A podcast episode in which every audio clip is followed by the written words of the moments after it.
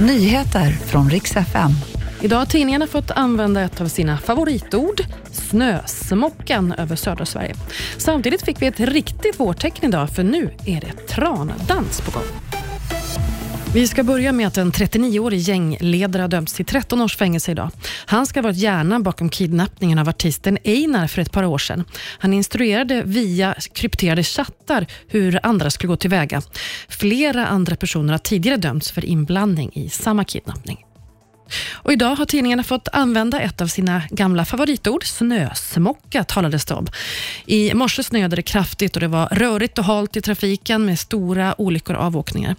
Nu på eftermiddagen så har det tinat på många håll. Det är ändå läge att fortsatt vara försiktig i trafiken. Lite trevlig nyhet ändå, när man har pratat om detta då. Ett vårtecken, för igår kom nämligen ett riktigt klassiskt vårtecken. Den allra första tranan sågs vid Hornborgasjön. Och nu är de på gång. Över 20 000 tranor kommer hit varje år för den stora trandansen och den infaller någon gång i mitten av mars. Och Det var nyheterna. Jag heter Maria Granström.